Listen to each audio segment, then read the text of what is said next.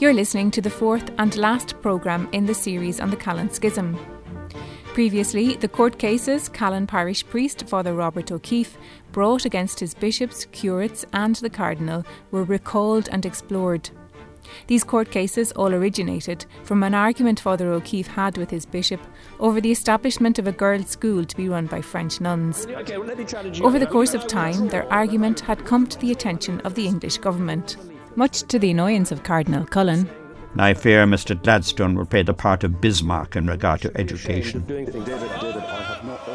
At the time, William Gladstone was Prime Minister of the United Kingdom, and he became interested in the controversy as it challenged some of his own strongly held beliefs.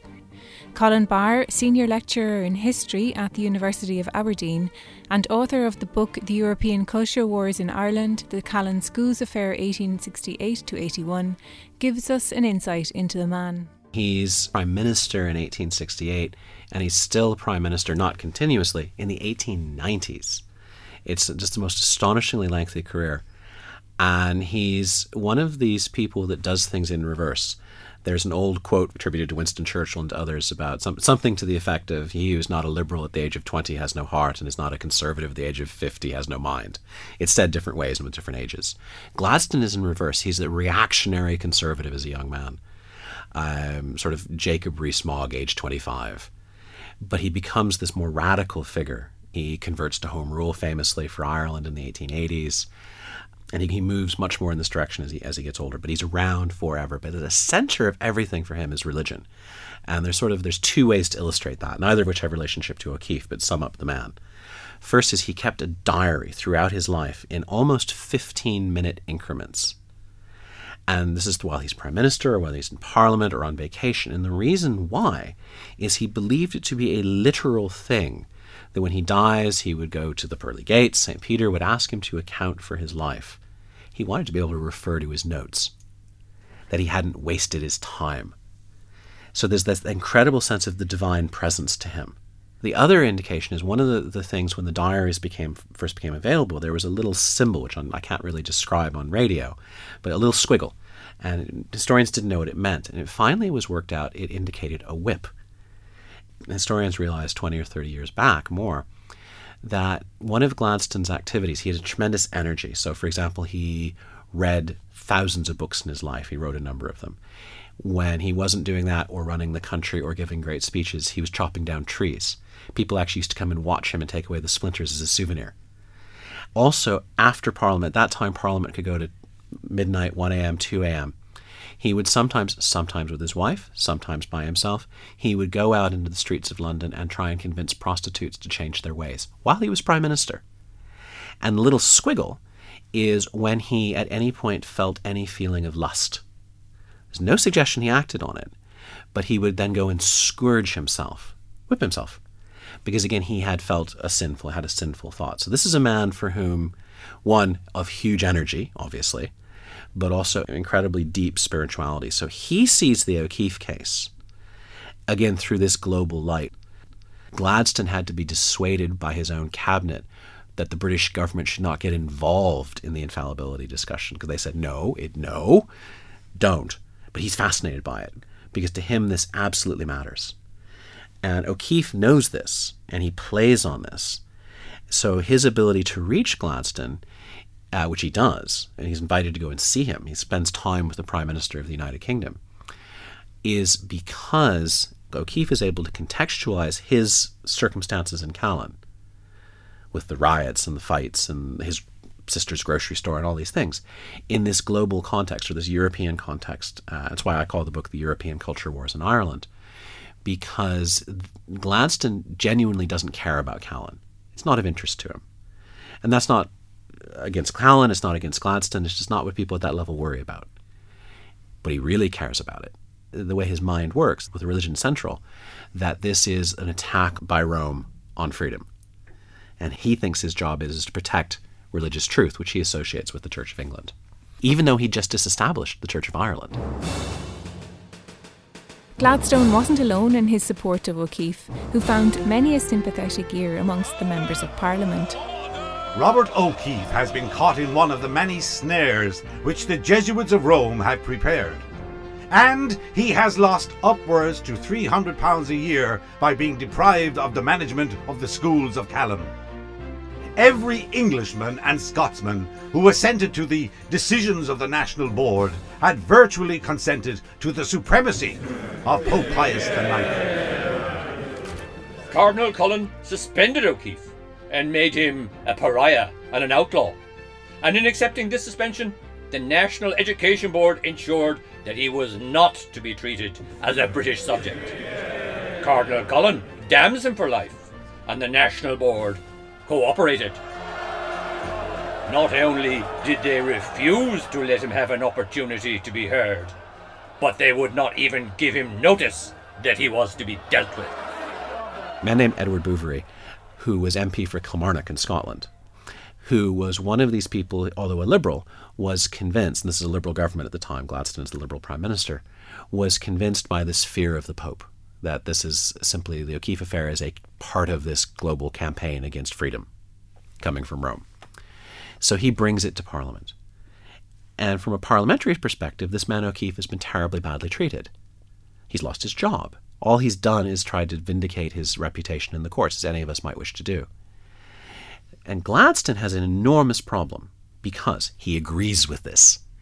He actually thinks, you know, the Bouverie is right, that O'Keefe has been badly treated. Order. Questions. As you may remember, Minister. Father Robert O'Keefe has been suspended as parish priest of Callan and has, as a result, lost his job as manager of the national schools and chaplain of the poorhouse. The outcome of his libel case against Cardinal Cullen has also been overturned. However, the only solution the British MPs can come up with to right the wrongs against O'Keefe is to attack Ireland's National Education Board. They did, after all, fire O'Keefe as manager of the Callan schools. This, however, opens up a whole new can of worms. Bouverie's motion is to censure the National Board. It's the only thing he has any access to by uh, symbolically reducing its grant by a thousand pounds. But what, of course, that does is says you've done wrong. The majority of the National Board says if you do this, you've said that you've lost your confidence on us, we'll resign. Worse than that, the Catholic Church would almost certainly withdraw its support because it doesn't like the national system, but it tolerates it because it knows that the parish priest will be the manager. If the parish priest can fall out with his bishop, be suspended, and sue him, and still be a manager, those aren't Catholic schools, in the church's opinion. And the entire complex compromise that Irish education still rests on, only now being unwound and still controversially, will blow up. So Gladstone cannot possibly let this happen. Much, much worse than anything happening to O'Keefe. But he doesn't actually know how to fix it because he agrees. The Irish National Education System was set up in 1831 to provide state funded education to children of all religions. Vincent Comerford, former professor of modern history at NUI Maynooth. Most of the time, the children in the school would study general subjects, especially reading, writing, and arithmetic. But then, for one hour a day or one day a week, they would study religion. And it was left up to the various churches uh, to decide uh, what way they were going to arrange that. Now, many Protestants opposed the national schools. They were outraged that the state would now be supporting a system that did not favour and promote uh, the state religion. Now, in the early years, then, by contrast, Catholics generally were warmly in support of the national schools. And this was especially true of Archbishop Murray of Dublin. But the new Archbishop and Cardinal is Cardinal Cullen. Through the lobbying of Cardinal Cullen, who recognised the huge growth potential for the Catholic Church once education was in their hands, the Irish education system changed. The outcome was that the national education system remained in place, despite Cullen's antagonism to it. However, the schools under the National Board, in effect, now became denominational.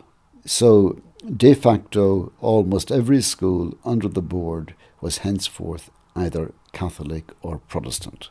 And the board then, from this time on, which was of course appointed by the government, but it became henceforth approximately 50% Catholic, 50% Protestant, so that it was a place where the tensions and the different interests of Catholics and others were thrashed out. And this is evident in the O'Keefe case, where you can see there's this conflict going on. After Father O'Keefe was dismissed as parish priest, he was removed from his position as manager of several national schools and as chaplain to the workhouse. And uh, this exposed an ambiguity in church state relations in Ireland. And this was uh, what O'Keefe then sought to exploit. Uh, and uh, the issue was this could Parliament, government, and the courts look on and do nothing while someone was being removed from office in publicly funded institutions on the say so of a Catholic bishop. And this really was the, the nub of the O'Keefe case. So, what they do in the first time this comes up is they punt. They basically say, look, this is before the courts. It would be wrong for Parliament to express a view. And he, on that basis, he's able to delay by about a year. But once the courts have expressed a view, and at this point, remember, Cullen is convicted, then it comes back to Parliament. And the MPs in Parliament were up in arms again. The German Emperor has just signed the new laws for the defence of the state of Prussia against the invasion of his rights and those of his subjects. I do trust, when such a grievance as this, when such a manifest defiance of the law, when such an invasion of the supremacy of the Crown is not only alleged but admitted, that the House of Commons will not shrink from hearing Mr. O'Keefe. This time, Gladstone comes up with a clever idea to handle the O'Keefe case. If anyone's ever watched the British show Yes Minister and Yes Prime Minister will know the best thing you do in the circumstances is have a committee. And that's what he does. He forms a committee that's going to investigate and report back. Now, he tries to stack the committee because that's again what you do. And Parliament pushes back. They put two extras on it, which should be enough to, to, to make the outcome in doubt. And there's a big, there's an almost another trial in London for this House of Commons Select Committee. O'Keefe comes over, uh, Cullen does not, but representatives for him do, and different parliamentarians representing the liberals or the Catholics or the conservatives or the Protestants interrogate the different witnesses. Here's an example of some of the questions the O'Conor Don put to Father O'Keefe. How long was Marianne Phelan a teacher in Callan? Twenty years. And was she a very good teacher? Yes. First class? Yes. Why was she dismissed? Because she disowned my authority. How? She went over to the side of the curates and the bishop and the cardinal. How so? By taking Easter Communion at the cathedral, not the parish church.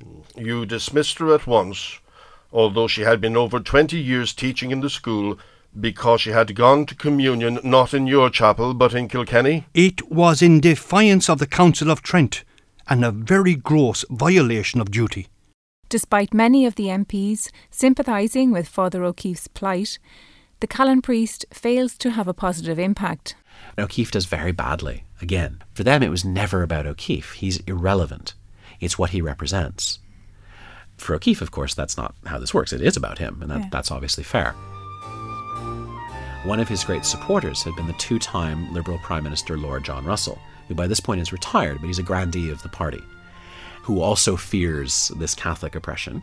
He'd supported O'Keefe publicly, he'd donated money to him, but O'Keefe, uninvited, turns up at his house in London. There's a party going on. Russell is a polite man, he's a gentleman. He invites O'Keefe in, listens to what he has to say. He and his wife are horrified by this as they see it, this voluble, almost grotesque Irish priest. They think he's cracked, basically. They can't get over the state of Father O'Keefe, and an account of the incident survives in a letter Lady Russell wrote to her son. He came into the drawing room without a bow or an apology or a word of courtesy, bursting with his case, which he poured into every ear near him in succession with true Irish volubility, self possession, exaggeration, and brogue. He informed the Prime Minister that even he did not understand the barbarity with which he had been treated. He evidently takes delight in the cruelty with which he has been treated as cruelty unequalled, he told us, since the creation. O'Keefe is struggling to maintain his integrity, and he is obviously feeling the stress of his situation. The pressure has been mounting on him. He needs money. This is his last chance. But he doesn't impress. What happens is the committee realizes that its terms of reference don't actually allow it to pass judgment, only to find fact. So they simply report their proceedings. There's huge sympathy for O'Keefe in the British parliamentary system. many, not all, but many people think he's been badly treated. Most of them think it's unfair the National Board fired him. But they're ultimately just not willing to do anything about it. The report of the Commissioner for Standards. The Commissioners reserve to themselves the power of withdrawing the recognition of a patron or local manager if he shall fail to observe the rules of the board, or if it shall appear to them that the education interest of the district require it. That's a huge contrast because it's exactly this time in Germany and in Switzerland and elsewhere. This is the Kulturkampf, the culture wars, the culture struggle, where Otto von Bismarck in Germany is throwing the Jesuits out of Germany, essentially criminalizing the Catholic Church in some ways, limiting its power, all on this civil and religious liberty, ultramontanism versus civil and religious liberty. Why O'Keefe puts his book out in 1875 on that title. He's trying to pull himself back in. So everywhere in Europe is having, they perceive the same challenge. But the British state, and this is something in, in an Irish context is slightly surprising, the British state says, yes, we've got a case that looks exactly like this. Yes, we think this man has been terribly badly treated. No, we are not going to intervene.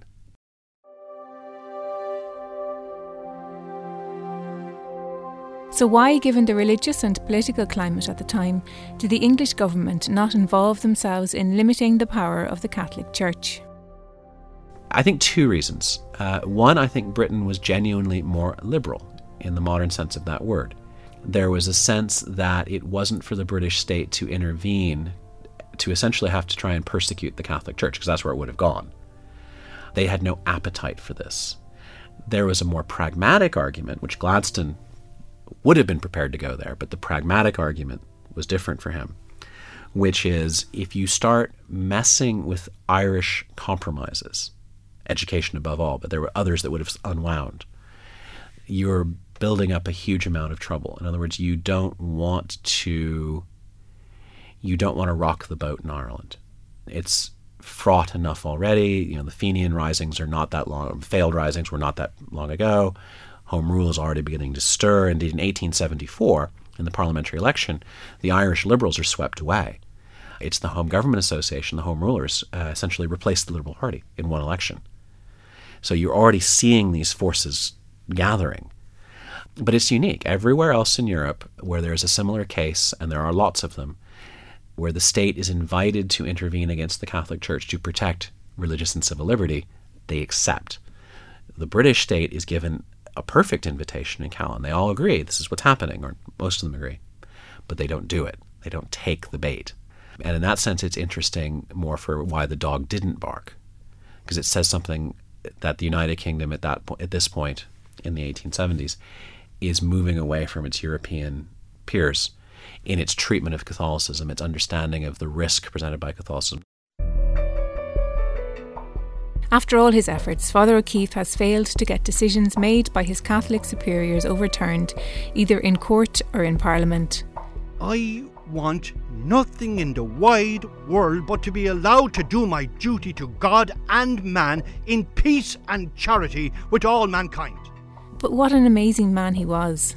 You have to be so stubborn as O'Keefe was to have tried this. Just the, the, the sheer front of a parish priest suing at one stage both his curates, his bishop, his bishop's vicar general, uh, his new bishop, and the cardinal archbishop, appealing to the British Prime Minister, uh, writing a book about his. I mean, this is this is so brazen that the the personality that would produce that carries with it the flaws that ultimately make him unsuccessful. you know, the destruction that was wrought on him in the in the cross examination, where he essentially blows up, which he then does again in the in the parliamentary committee. But it's hard to imagine anybody a more uh, the word's a bit loaded, but a more balanced individual trying this in the first place. The odds were so phenomenally stacked against him.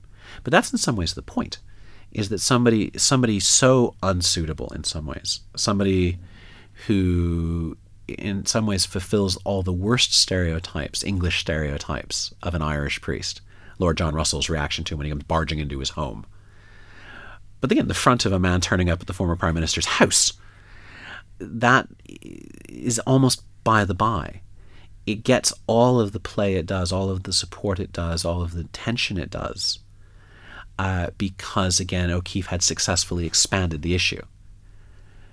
And by doing that, he made himself individually not terribly important, which again wasn't his intention. So the the flaws were always there; they were necessarily there. A more calculating, calmer individual would never have tried it. But all things have their toll, and there is always a limit to what a person can sustain. Bishop Moran, in his diary, records O'Keefe's state of being in the aftermath of these events. I received him as cordially as I could, but he seemed to have been in great terror. He often repeated that he had been driven to the course he took and had been reduced to ruin. I refused to allow him any justification of the past and told him the moment he ceased to wage war with the Church of God, I became his friend. O'Keefe is unraveling at this point. Once he realizes in 1873 that that parliamentary commission I mentioned is not going to come out in favor of him, he's not going to get his jobs back. He's seeing his people begin to drift away. You can only have a riot every Sunday for so long. Passion, I mean, the, the anger and the animosity and the bitterness that lingers in Callan, or lingered certainly in Callan into the 20th century, that Tom Kilroy talks about in The Big Chapel. Um, that's all there, but you just can't get the energy going. He has no solutions, and his rhetoric is getting increasingly desperate. He actually goes to Moran, he goes to Kilkenny, he goes to the bishop, and he's trying to make peace. But he, his pride just can't let him. And Moran is trying to open the door for him. Bishop Moran is being as kind as he can be because he recognises the disturbed mental state of O'Keefe. Father O'Keefe is undoubtedly a little deranged, and what use will there be in any retraction that he may make? With a madman, all we can do is to get him out of the way as best we can. Moran and Cullen at, at no point are going to stand on ceremony. If O'Keefe would make a complete apology and stop, give us the keys of the church, make an apology, go on retreat, they would essentially, I mean, the, the, there was never anything put on paper, but they would have given him an annuity. He could have lived out his life quietly, preferably in a monastery where nobody ever saw him, but they would have let it happen. We offered him everything that could possibly be offered, but all has ended in smoke. His whole identity is now a parish priest of Callan. If he gives that up, he's admitted he's wrong, he's admitted he's wasted everybody's time, he's wasted everybody's money, that he isn't what he said he was. And the Callan public are picking up on this, as Bishop Moran notes in his diary. O'Keefe's Sunday mob consisted of everyone who is discontented or anxious for a row, or Fenian in his sympathies, within a radius of 10 or 12 miles. He's lost Callan. Uh, he still has supporters, but they're, they're fewer and fewer and fewer. And he eventually does have to make peace. But before he makes peace, he does try to get another job and approaches Prime Minister Gladstone to put in a good word for him as postmaster in Kilkenny. I wish to inform you that I have applied to the newly appointed Postmaster General, Lyon Playfair. I have been driven to this necessity by the action of the government boards who insist, in opposition to the clearest evidence to the contrary, that I have become a suspended priest. As a consequence, I feel that I have a claim on the government for as good a position as the one I have been forced to abandon by these boards. In Thomas Kilroy's book The Big Chapel, which was inspired by O'Keeffe and the events in Callan, there are some passages that, though fictional character explorations, seem appropriate to include as a tool to our current understanding of the priest. In the following quote, Father O'Keeffe's personality is compared to another character in the book. He says, They're both victims.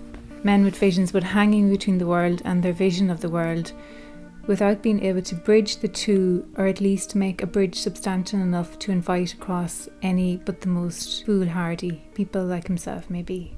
Yeah.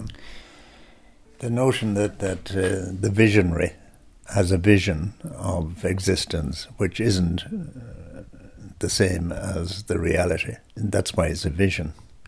It's something that's conjured up, and that they each have a notion of what life should be and of course it doesn't correspond to what it actually is. And to that extent, they're victims. They find themselves in a situation which is not quite of their making. They have to suffer the consequences of it. And in both cases, I think it was kind of tragic. Extended from that was then that Mr. Butler says to live is to change, and to be perfect is to change often. Where'd your signs be, boy, if it wasn't for the uncertainty of man before all things? The heat of the fire, the motion of the air and the seas. We fulfill ourselves through doubt, son. It's through darkness that we find our way, and this is the way to we stumble to God. Mm. What's your thinking behind that? Well, the notion that spiritual experience, religious experience, or whatever you want to call it, is associated with light, brightness. Mm and uh, all the kind of iconography of religion draws upon this notion of a light shining on the face or a shining on the head in, in some of the great paintings, and that this is, in a way, a contradiction of what actual existence is like. That people have to find their way in very often in darkness and that this may in fact be just as valuable an idea or belief as the belief in light, and that the notion of God as eternal light might be replaced with the notion of God as eternal darkness. And it fits in with the mentality of somebody like Butler, or indeed Lanigan.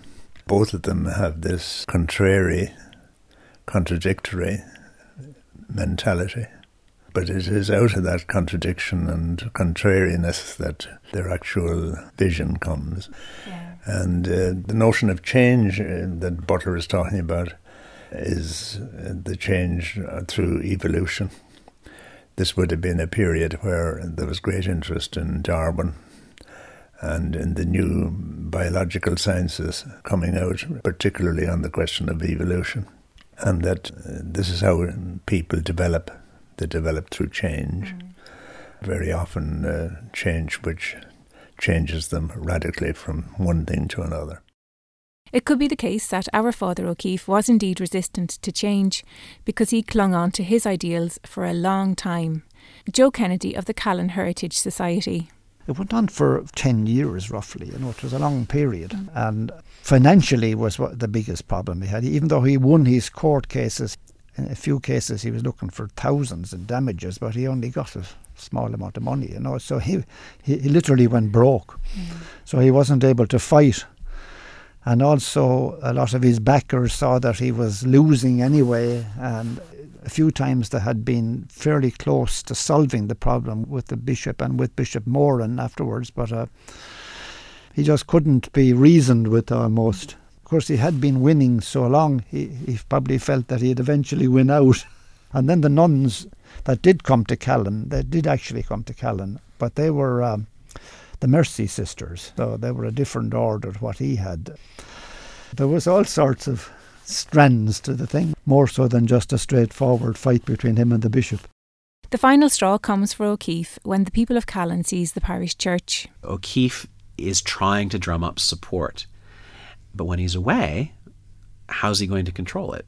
And Moran effectively is able to arrange for a seizure of the church. And people burn O'Keefe's possessions. They, you know, the things are hauled out of the of the parish house and burnt, which Moran did not intend and felt bad about. But he'd almost he'd whipped up a counter mob. O'Keefe, I think, he's devastated by this. I mean, it, it's a tragic scene in some ways when he finds out what's happened to, to, to his home. And he also, I think, he, he knows he's lost the town at that point. Oh, he did. He was living in poverty and misery, really, in the courthouse. And he had a few priests that were kind of uh, kind of rebel priests to some degree, a Father O'Dwyer and a few others that had been helping him. Uh, but they got regularized and they left. And so he was really left on his own in the end. And some of his, uh, I suppose, civilian strong supporters emigrated and he, he just really was abandoned in the end. Mm. It is a very tragic story. It is a, a Greek tragedy on, on a major scale. you know, it would make a great movie, I often felt. He still stirs. A couple of times there's a, there's a threat at one point. Maybe he's going to go back to law. Uh, he does try and handle one case himself. He wins actually a case, uh, but Whiteside was the judge. And there's not going to be enough money in this. And ultimately, I think it simply comes down to the man needs to eat. In desperation, O'Keefe sends angry letters to Cardinal Cullen. My resources are now exhausted, and I must die if you and Bishop Moran continue to withhold from me my means of living. Is there anything which I can do to obtain food and raiment, or must I depart for the want of the necessaries of life, which have now completely failed me? I shall never confess myself a criminal before me. I am a sinner before God, and I will ask His mercy. Before man, I am unconscious of guilt, and I will die without seeking its pardon. I regret that I cannot find grounds for sending you words of encouragement. I do not wish you ill, let alone dead, and as shepherd I am concerned for all my flock, even the strays. Unfortunately, some straying sheep are sulky and unruly and respond to the kindness of the shepherd by blows and kicks.